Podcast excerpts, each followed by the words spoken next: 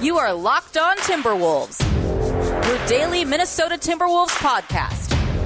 Part of the Locked On Podcast Network. Your team every day. Hello and welcome to the Locked On Wolves podcast, part of the Locked On Podcast Network, your team every day. My name is Ben Beecken. I'm the host of Locked On Wolves. I'm also the editor of Dunking with Wolves, the Timberwolves site on the Fansided Network. Happy Monday, everybody. Happy Timberwolves game day. Today on the show, we have plenty to cover. First, a thank you for making Locked On Wolves your first listen each and every day. Remember, Locked On Wolves is free and available on all platforms. That includes YouTube, as well as Apple, Google, Spotify, and of course the all new Odyssey app. You can also follow on Twitter at Locked On T Wolves and at B Beecken with two B's, two E's, C K yeah, this episode of Locked On Wolves is brought to you by Truebill. Truebill is the new app that saves you money by helping you identify and stop paying for the subscriptions you don't want or need and can even negotiate better deals on those you want to keep. Today, Wolves Pacers. The Timberwolves have won, uh, what are we now? Six of the last seven games, I believe, including the loss in Charlotte on Friday and the victory on Saturday over the Philadelphia 76ers. Or I guess, yeah, six out of the last seven. We're going to talk a little bit about Wolves Sixers here, the first part of the show. Uh, we didn't do a post game podcast, Thanksgiving travel over the weekend. Uh, so I want to hit some of the key takeaways from, from that exciting game on Saturday and then look ahead to Wolves Pacers in the week as a whole, where the Wolves sit in the Western Conference standings. All that good stuff is coming up on the show today. Um, Okay, so let's let's actually go ahead and, and hit Wolves Sixers right off the bat here. So, um, I mean, this was an incredible game. The Timberwolves, you know, the, the, obviously, the city just a ton of fun to watch as a basketball fan. Too many foul calls, far too many foul calls that went uh, the way of the Sixers and Joel Embiid. We'll talk more about that later. Um, but the Timberwolves, I mean, this was a ton of fun. The Timberwolves built a 15 point lead early. They led by 15 and a half. Um, and then it actually got up over 20 before the Sixers really pushed back in the third quarter. And I mean, yeah, the officiating helped a little bit, but the third quarter wasn't as much officiating as it was, um, as it was really just hustle uh, Jarred Vanderbilt went when the Wolves were, I think, up 18 or 20s when Vando hit the bench in the third quarter. Vanderbilt had started, um, which, by the way, uh, Vando and Taurean Prince both got the start in the absence of Patrick Beverley. On Friday, we saw uh, Jaden McDaniels in the starting lineup. On Saturday, it was Vanderbilt and Prince with no Patrick Beverley out with the adductor strain. Um, and when Vando went to the bench in the third quarter, it was all Sixers. Uh, Sixers got to basically every 50 50 ball, um, and the Timberwolves did not make adjustments. The offense got stagnant. It was a lot of forced shots, especially Anthony Edwards. By the way, Ant was great early. We'll talk more about Ant specifically here just a little bit. He was great early in the game, him and Karl-Anthony Towns both. Uh, but then the third quarter, the offense was completely stagnant. Tons of four shots, especially from Anthony Edwards, completely losing the hustle battle on both ends of the floor. The offensive rebounds that Vando was hoovering up, no longer possible for the Timberwolves to rebound the ball on the offensive end of the floor with no Vanderbilt on the court. Um, and the offense just completely dried up. The Timberwolves scored 16 points in the third quarter, and what was a 15 point halftime lead was down to two headed to the fourth. And then the fourth quarter, the officiating kind of went off the rails. Um, and the the Timberwolves finally found a little bit more rhythm offensively, and basically what that was was D'Angelo Russell running high screen and rolls, and then picking apart the Sixers defense. Early in the game, it was more picking it apart with passing. Late in the game, it was picking it apart with uh, mostly threes, but really from anywhere on the floor. D'Lo hit some mid range shots. He got into the paint, hit a couple of scoop layups, and um, for whatever reason, teams still let him get to his left hand, and he can he's deadly uh, when he gets to his left. And I mean, down the stretch, it just Embiid got a ton of foul calls. The Sixers got their first lead of the entire game with just under two minutes left in the game. And then, of course, Karl-Anthony Towns fouls out in the final minute. Um, D'Angelo, or in the final minute, I should say, final 30 seconds, really. D'Angelo Russell had 15 points in the fourth quarter alone. And then down the stretch, it was D'Lo and the ancillary players. It was Naz Reid, it was Jaden McDaniels, um, it was Taurean Prince ultimately who were making these these shots uh, with no Karl-Anthony Towns in the game. Anthony Edwards mostly going cold in the second uh, the second half entirely. of the game. He had a couple big shots down the stretch, but for the most part was very quiet. Um, and just really impressive execution down the stretch, except for the final play of regulation when Anthony Edwards just went isolation and jacked up a 28 footer, which actually, you know, I'd love for him to go to the rim. It wasn't an awful shot. He was wide open, and we all know that Edwards has that range. It's just in a tie game, you'd like to think, you know, if it was a two point game, that's not a bad shot at all. But in a tie game, you'd like to get something going to the rim. Besides that, at the end of regulation, I thought that the Timberwolves execution down the stretch was generally really good in both regulation and both overtimes. Um, so what I want to do next is I want to hit studs and duds from this game, individual studs and duds really quickly, and then three key takeaways to pull out of this game and apply moving forward. And then after that, we'll look at the schedule. We'll look at Wolves Pacers on Monday, that matchup, um, and what to expect here moving forward. So that's all upcoming here on the show today. First, though, before we get to all that, uh, before we before we get into the uh, into the individual studs and duds, let's talk about our title sponsor from today's show, and that, of course, is our friends over at Prize Picks. All right, NBA fanatics, have you heard about Prize Picks? Prize Picks is daily fantasy made easy. I love it, and I know you will too. Prize Picks has the best NBA DFS prop game on the market. Prize Picks offers more NBA props than any other DFS prop operator and offers all the superstar players as well as bench players, only recording a handful of minutes each game. Prize Picks offers any prop you can think of, from yardage to touchdowns, even interceptions thrown.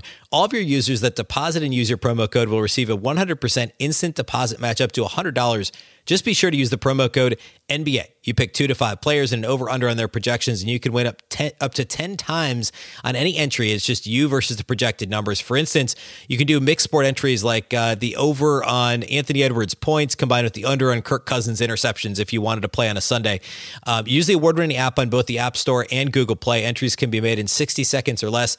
It's that easy. Prize Picks is safe and offers fast withdrawals. Don't hesitate. Check out PrizePicks.com. Use promo code NBA or go to your App Store and download the app today. Prize Picks is daily fantasy made easy. Let's also talk about our friends at DirecTV. Does this sound familiar? You've got one device that lets you catch the game live, another that lets you stream your favorite shows. You're watching sports highlights on your phone, and you've got your neighbor's best friend's login for the good stuff. Well, I want to tell you about a simple way to get all that entertainment you love without the hassle, and a great way to finally get your TV together. It's called DirecTV Stream, and it brings your live TV and on demand favorites together like never before, so you can watch your favorite sports, movies, and shows all in one place. That means no more juggling remotes and no need to buy another device ever again. And the best part is that there's no annual contract. Get rid of the clutter and the confusion and get your TV together with DirecTV Stream. You can learn more about, about it at directv.com. That's directv.com. Compatible device required. Content varies by package.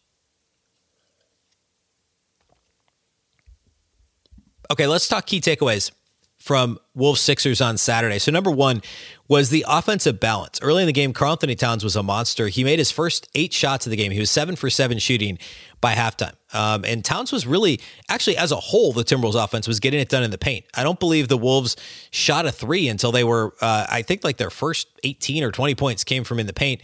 In fact, 20, 20 of their 35 first quarter points overall on Saturday came in the paint for the Timberwolves, which the Wolves still, after Saturday, they're still number one in the league in three point attempts per game. And I think that's great. It's outstanding. They're shooting the ball better from deep now than they were even 10 days ago. Um, but it's the old, you know, I think that this got overplayed the adage of, oh, play inside out, play from the post out to three point line. Nowadays, that's not really how it works. But sometimes that is, you know, against a team like the Sixers, when they're going to try and assert their dominance inside with Joel Embiid, if you can hit them in the mouth early by scoring in the paint and then, you know, get yourself some points on the board, maybe get them into foul trouble. That didn't really work out as much uh, for the Timberwolves as it did for the Sixers. Um, but then the three pointers can come later. And that's exactly what happened in this game. And, and KAT has been shooting less and less threes lately. And that's a trend that hopefully will reverse itself. But he was fantastic in the paint early. Again, made his first eight shots of the game, seven of seven at halftime with 17 points. Anthony Edwards had 14 points at halftime. Um, and by the way, finished with I think just 19, if I'm not mistaken. Uh, yeah, Ant had 19 for the game. He had 14 at halftime, so he only scored five points in the second half, uh, plus two overtimes. The third, fourth quarter, two overtimes. Uh, but a great start to the game for Edwards. A great start to the game for KAT. Ant, of course, had that windmill slam in transition. Uh, he had another nice dunk off an offensive rebound, I think, from Vanderbilt. Kicked it out to Ant on the right wing, and he drove for a nice tomahawk slam. Um, really, really strong start for both KAT and Ant. And then on the flip side, D'Angelo Russell started the game shooting three of 11 on, on field goals. He finished the game 13 of 25. So he started three of 11. He finished 10 of 14 over the final quarter, uh, well, two overtimes plus the fourth and, and about half of the third quarter. Um, three of 11 and then 10 of 14 the rest of the way to go 13 for 25 for the game for D'Angelo Russell. And I, I, I talked about this, I don't know, probably early last week or late the week before on the show, and, and I tweeted about it um, during one of the games early last week, that if D'Angelo Russell can find his niche niche as kind of like a, um, you know, the third, very clearly the third offensive option behind Towns and behind Edwards. And as long as it's not a clear, like your turn, my turn, like it was earlier this season, it was this awkward, kind of disjointed trading isolation possessions, trading Edwards and Russell operating pick and roll Towns and, and kind of morphing into an isolation and where they flatten out and just let somebody go to work. As long as it's not a clearly disjointed your turn, my turn situation, and it's a it's more of a, a an offense with a true flow to it that then kind of morphs into okay, D'Lo is legit got the hot hand now. We'll let him orchestrate because he's a good enough passer and generally a good decision maker. You can make that work if he's got the hot hand, and they needed him to do that late, especially once Karl-Anthony Towns fouled out. But Edwards was cold, KAT was fouled out. So you need a guy like D'Lo that can go get you buckets. The problem is with D'Lo is that occasionally he'll think he's that hot hand and he's not, or he'll just simply have a poor all around game. And it seems like that happens more often than, or I shouldn't say more often than not, more with D'Lo than it does with other star caliber players. And if D'Lo could just be a little bit more consistent, um, then this is the exact type of performance that it's why he makes sense with this team because Anthony Edwards is a fantastic scorer. He can score at all three levels. He, uh, you know, he has limitless range on his three point shot, but he's not quite as pure of a shooter as D'Angelo Russell. D'Angelo Russell can get his shot off anywhere, and he's just a better and more efficient shooter than Anthony Edwards. Karl-Anthony Towns is great from everywhere on the floor, but we all know what his shortcomings can be if he doesn't get help with team from teammates. You know, the offensive fouls, foul trouble in general. Um, teams are able to double team him in the post, and with D'Angelo Russell, he can get his shot off anytime, anywhere and that could be extremely valuable. The other thing I want to shout out related to D'Lo, his defense in this game, especially late. We all, I mean, we know he got the game-winning steal right in, in, double overtime, trailing by one. He gets the steal, the Tyrese Maxey pass when he left it behind. D'Lo gets it uh, up court to Taurean Prince. Should have gotten a foul call, by the way, on Prince's layup, and the league admitted this in the in the uh, final two minutes report on Sunday morning that it should have been called a an and one on Joel Embiid when Prince hit the game winning layup with just like four seconds or so left in, in the second overtime. But the steal from D'Angelo Russell, and he had another steal late in the game as well. A couple of really strong defensive plays. Um, and I've talked about this on the show before. D'Angelo Russell's never been a good defender. He just hasn't been. But he's got the size, the anticipation skill, um, and the and the basketball IQ to be a good defender. He can be, or, or maybe not a good defender. He can be an adequate defender for the most part this year especially of late, he has been an adequate defender. And I, have said this a lot. I'm going to keep saying it. If D'Angelo Russell, Malik Beasley, Anthony Edwards, if they can go from terrible to adequate defensively, it's the same as some of these other guys going from adequate to fantastic. It's the exact same thing. And if you can make that gap up there with your worst defenders, if your weak links are suddenly average or mediocre at, at worst, then you're in a really good spot. And D'Angelo Russell was better than mediocre in this game defensively. Really impressive showing from D'Angelo Russell, especially down the stretch. The other, uh, the second key takeaway. Leandro Bolmaro as the first sub off the bench. Uh, I've I've waited now, you know, almost halfway through this podcast to talk about Bolmaro, but uh, he went from being li- literally never playing rotation minutes except for garbage time to being the first sub off the bench in uh, you know, granted second night of a back to back, but in Philadelphia against a good team in the 76ers and played a really good game. Um, I mean, he ended up only playing 17 minutes, but he was in the game in the second overtime as a defensive sub uh, when when Finch was trying to match defense for offense and get D'Lo off the floor at times. Uh, you know, once uh, Jaden McDaniels, Jarred Vanderbilt, and Karl-Anthony Towns had all fouled out of this game. Leandro Bolmaro played 17 minutes. Uh, he only took two shots. The Sixers were more than content to let him try and shoot. Uh, I believe one was a, a, layup he made at the rim, a difficult shot, and then the other was a long two. Um, but he had three points in 17 minutes, one to two shooting, was one to two at the line, three rebounds and assist, and only one turnover. And basically was the backup point guard in this game. He was running the show when D'Lo was off the floor and looked the part. He looks like he he can manage. Um, and it was really interesting that Jordan McLaughlin got zero run and it was just Leandro Bolmaro. And I don't know if it was just throwing the Sixers a curveball or if it was, you know, the Sixers generally play a, a, bigger lineup anyway, you know, outside of Seth Curry and Tyrese Maxey. This is a really big team.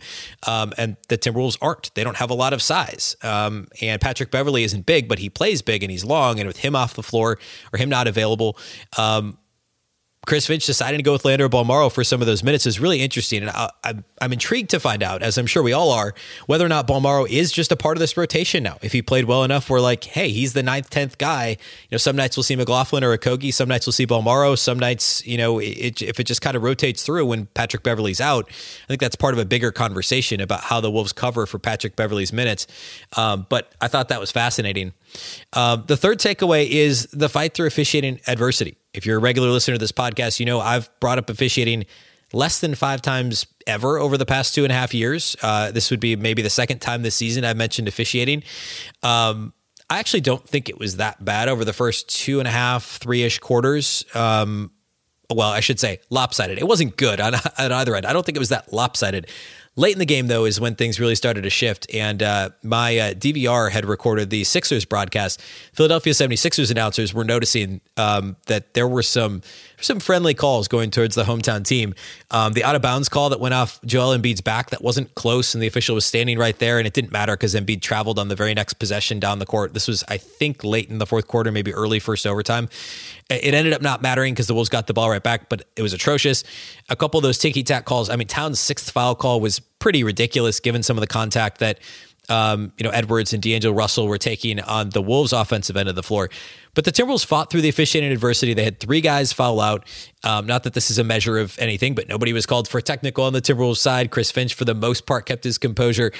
Uh, but I mean, it was pretty brutal. Um, and the Timberwolves are a team that in the past and even earlier this year, they've been known to kind of lose it and just say, hey, the world's against us. It's us against the world but in a bad way and just kind of fall apart. That didn't happen in this game, despite three of their nine rotation guys that appeared in this game fouling out with six personal fouls. And Naz Reid, by the way, had five. D'Angelo Russell had four. So if this game had gone on much longer, it could have gotten really hairy for the Timberwolves. Um, but they handled the adversity fairly well. And I thought that that was good to see. All right, real quick studs and duds. D'Angelo Russell, obviously a stud, 35 points on 25 shots, 13 to 25 shooting, better than 50% from the floor, 6 of 10 outside the arc getting that three point percentage up over 34% for the season, which is good to see. He only attempted four free throws, but made three of them eight assists, four rebounds, two steals, two blocks. Five turnovers for D'Lo, and uh, there's not much more that needs to be said other than he was he was ice cold um, uh, in, in, in a good way. He had ice in his veins uh, late in the game, fourth fourth quarter, first second overtime was fantastic. Um, second stud for me, Karl-Anthony Towns. I know he fouled out. He played a good game. 28 points, 11 of 16 shooting, ultra efficient, three of five outside the arc, three of six at the free throw line, 10 rebounds. Weirdly enough, he had no assists and no steals, despite both those categories uh, seen upticks for him so far this season overall. Uh, but one block, only three turnovers in 37 minutes, and it didn't really get into serious foul trouble until late. I know Embiid had 42 points, but a ton of that was done with Towns off the floor, and um, he shot 21 free throws in this game, which is just just boggles the mind considering Towns shot six, and the Timberwolves as a team shot 16. Um, I, I, just, I don't know. I, I, don't know what else to say about that. Uh, the third stud for me in this game, Naz Reid, fantastic after Karl-Anthony Towns fouled out. Did the best he could on Joel Embiid. Was called for some ticky tack fouls, but had 13 points on six of nine shooting, hit a massive three in his only three point attempt of the game. A really, really timely three pointer, five rebounds, 13 points, five rebounds, and a block. It was a plus three in 21 minutes.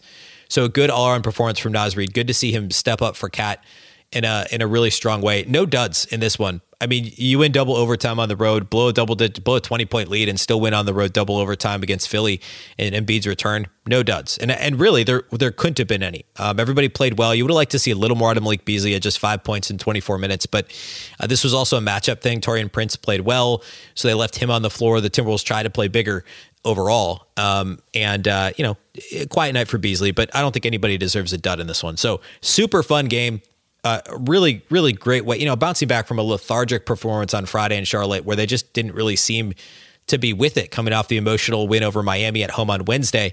Uh, it was great to see the bounce back on Saturday. Okay. I want to close the show by previewing Wolves Pacers on Monday night and the week ahead overall. First, though, before we do that, let's talk about our friends at Built Bar.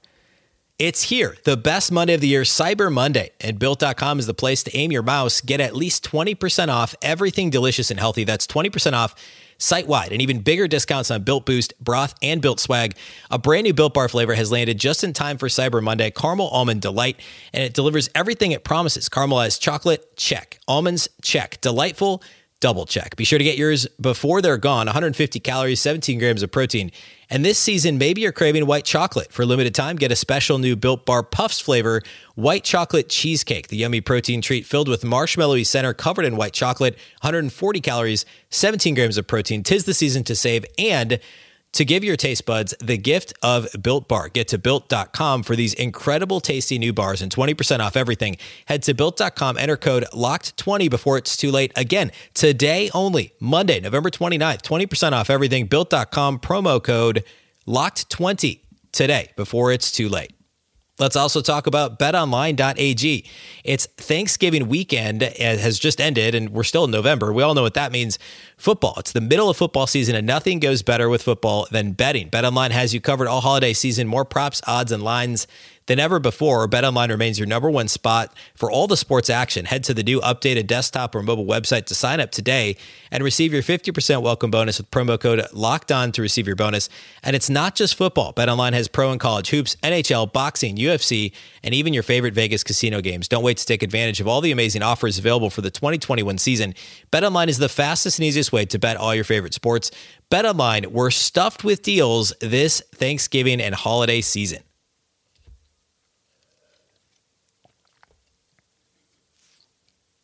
Okay. Um, let's talk Wolves Pacers. So Indiana this season has had a really disappointing go of it. They were a little bit of a surprise last year, or maybe a little bit better than people expected. So far this season, a, a disappointing go. Although they played a little bit better of late. Um, and I'm going to pull up their record here shortly. Uh, let's see. Uh, they're nine of thirteen overall, but lately they've played much better. They've won uh, three out of their last five and that includes wins over the Bulls, Pelicans, and Raptors. The Pelicans win isn't all that impressive, obviously, and the Raptors have also disappointed this year and are uh, nine and twelve on the season, I believe. Uh, but then they lost on Sunday to the Bucks, so they will be coming into Minneapolis on the second night of a back-to-back. They lost at home against Milwaukee, so they'll be flying in from Indianapolis.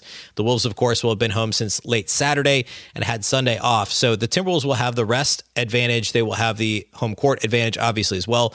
And this is a game the Wolves are going to be favored in, and they should win over the Pacers. But the Pacers obviously have I mean, they still have a strong roster. They've just had a really disappointing season so far, and it's it's surprising given head coach Rick Carlisle obviously being fantastic. He's very familiar with the Timberwolves and their personnel, um, but. Uh, it's a team that's been healthy. I mean, they haven't had TJ Warren all season. Um, obviously, uh, you know, Caris LeVert coming back from injury, but um, Malcolm Brogdon has been really good. Domantas Sabonis has been consistent. Miles Turner, uh, I, everyone's favorite Timberwolves trade target. Certainly my favorite Timberwolves trade target, which could be a realistic thing if the Pacers continue to be below 500 in a weak Eastern Conference.